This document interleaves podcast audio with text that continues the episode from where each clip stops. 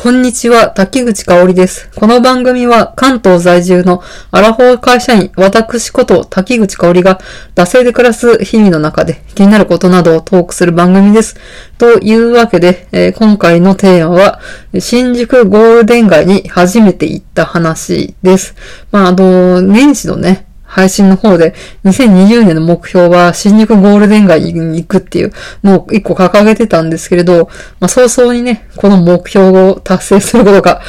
できました。ありがとうございます。ということで、えー、とですね、まあ一応ね、まあ新宿ゴールデン街、まあこれね、テレビとか、ドラマとか、映画とか、なんかこういろいろ舞台になったりとかしてるし、まあね、新宿ということで一大歓楽街ですからね。まあ、知ったことあるよ、知ってるよって人も多いと思うんですが、一応説明の方したいと思います。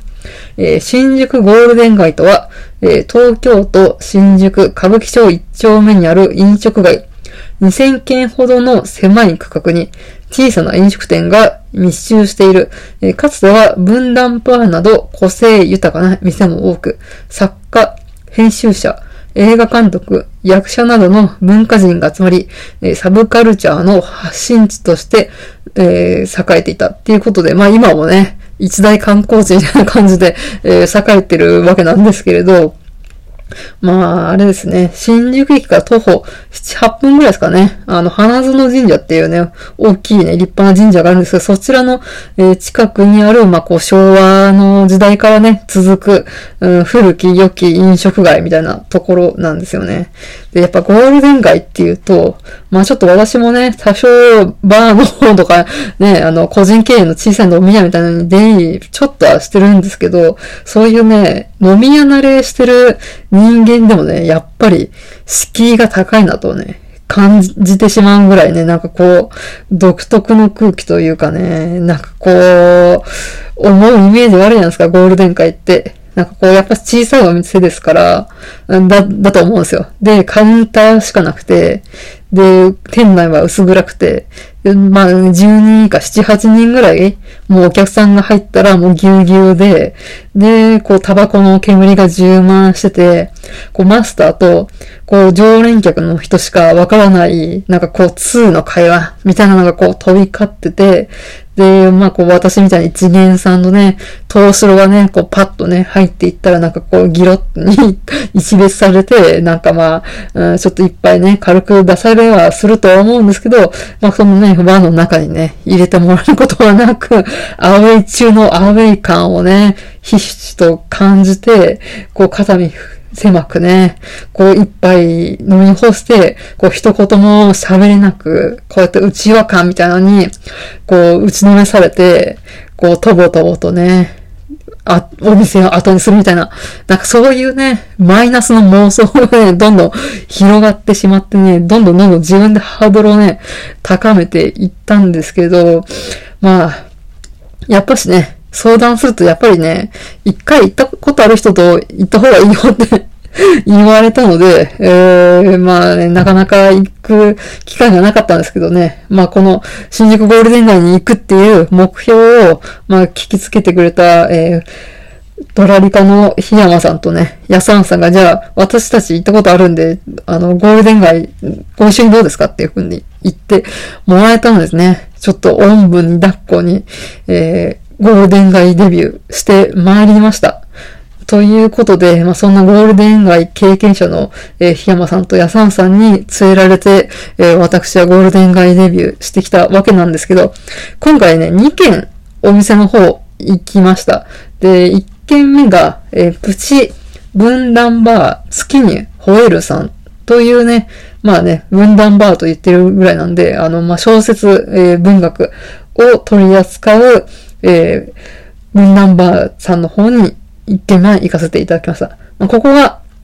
檜山さんとオーナーさんがお知り合いということですね。まあ、ここにね、まずね、えー、連れてってもらいました。うん。こう、やっぱイメージ通りね、薄暗くて、まあ、ほんと7、8人入ったら、ぎゅうぎゅうのね、えー、そう小さいお店で、まあ、もちろんカウンターしかなくってっていう。でもすでにね、半分ぐらい、えー、常連の、多分常連さんだと思うんですね。お客さんでね、埋まっておりました。で、まあ私とやさんさんと檜山さんということで3人で、えー、まあちょっとね、あの、檜山さん役、あの、ゴールデン街っていうのはやっぱし一人で身軽にこう、お店をね、こう1時間ね、前後ぐらいでこうパッと切り替えて何軒もはしごするみたいな、そういう文化らしいので、やっぱしこうね、何人もで、どこだからね、あの、長時間居座るみたいな、そういう文化ではないらしいので、まあちょっとね、うーん、ま、マナー違反ではないんですけど、まあ、うん、ちょっと何人か複数人で行動ということで、まあちょっと若干迷惑感があったかもしれないんですけど、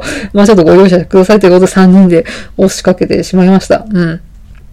ということで、まあ、分断バーとね、あ歌っているので、カウンターにはね、国内外の、えー、古典から最近の作家までね、多したような文庫がね、カウンターにね、バーっと並んでおりましてね、こう、レイモンド・チャンドラーとか、谷崎潤志郎とか、あとまあ最近の作家のね、夢枕漠さんとか、そういった方のね、えー、小説の文庫版の方が、えー、並んでおりました。うん。なんかこれのね、図書はどうやらね、1ヶ月貸し出しができるらしくですね、なんかこう、うん、ちょっと図書館みたいな感じで貸し出しも行ってるそうです。というわけで、えー、そんな分断バーで、えー、チャージ料は500円ですね。あの、席料ですね。このお店に入るだけで発生する、えー、チャージ料っていうのが、そういうバーとか、こういうね、えー、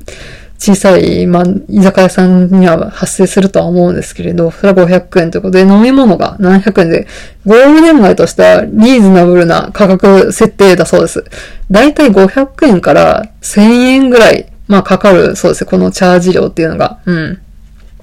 で、私はね、ここで、えー、印税生活というようなね、あの、すごい名前の カクテルを頼みました。こう、ラムとオレンジリキュールが、えー、ベースのカクテルらしくてですね、うん、名前にね、ふさわしく、こう、表面にね、金箔がね、まぶしてあるっていうね、見た目の豪華なあカクテルなんですけど、まあちょっとね、店内が薄暗い、ね、そういったアングラな雰囲気がね、えー、漂う中、飲む印税生活はやっぱこう、えー、太宰治か、芥川龍之介かみたいな感じで、ちょっとね、こう、ね、こう度数が高いのね、あの、一時のこう、酔いみたいな、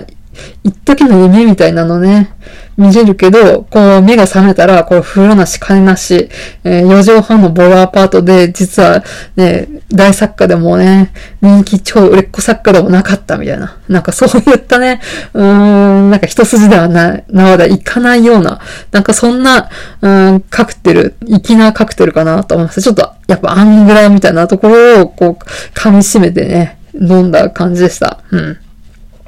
で、まあね、分断バーだからね、やっぱし、太宰の傑作は、やっぱ、どれどれだよね、みたいな、そういう話がね、繰り広げられるのかな、みたいなイメージじゃないですか。あ全然違いました。いや、多分、あの、本当に観光客っていうか、一元さんっていうか、本当にね、素人さんっていうのをね、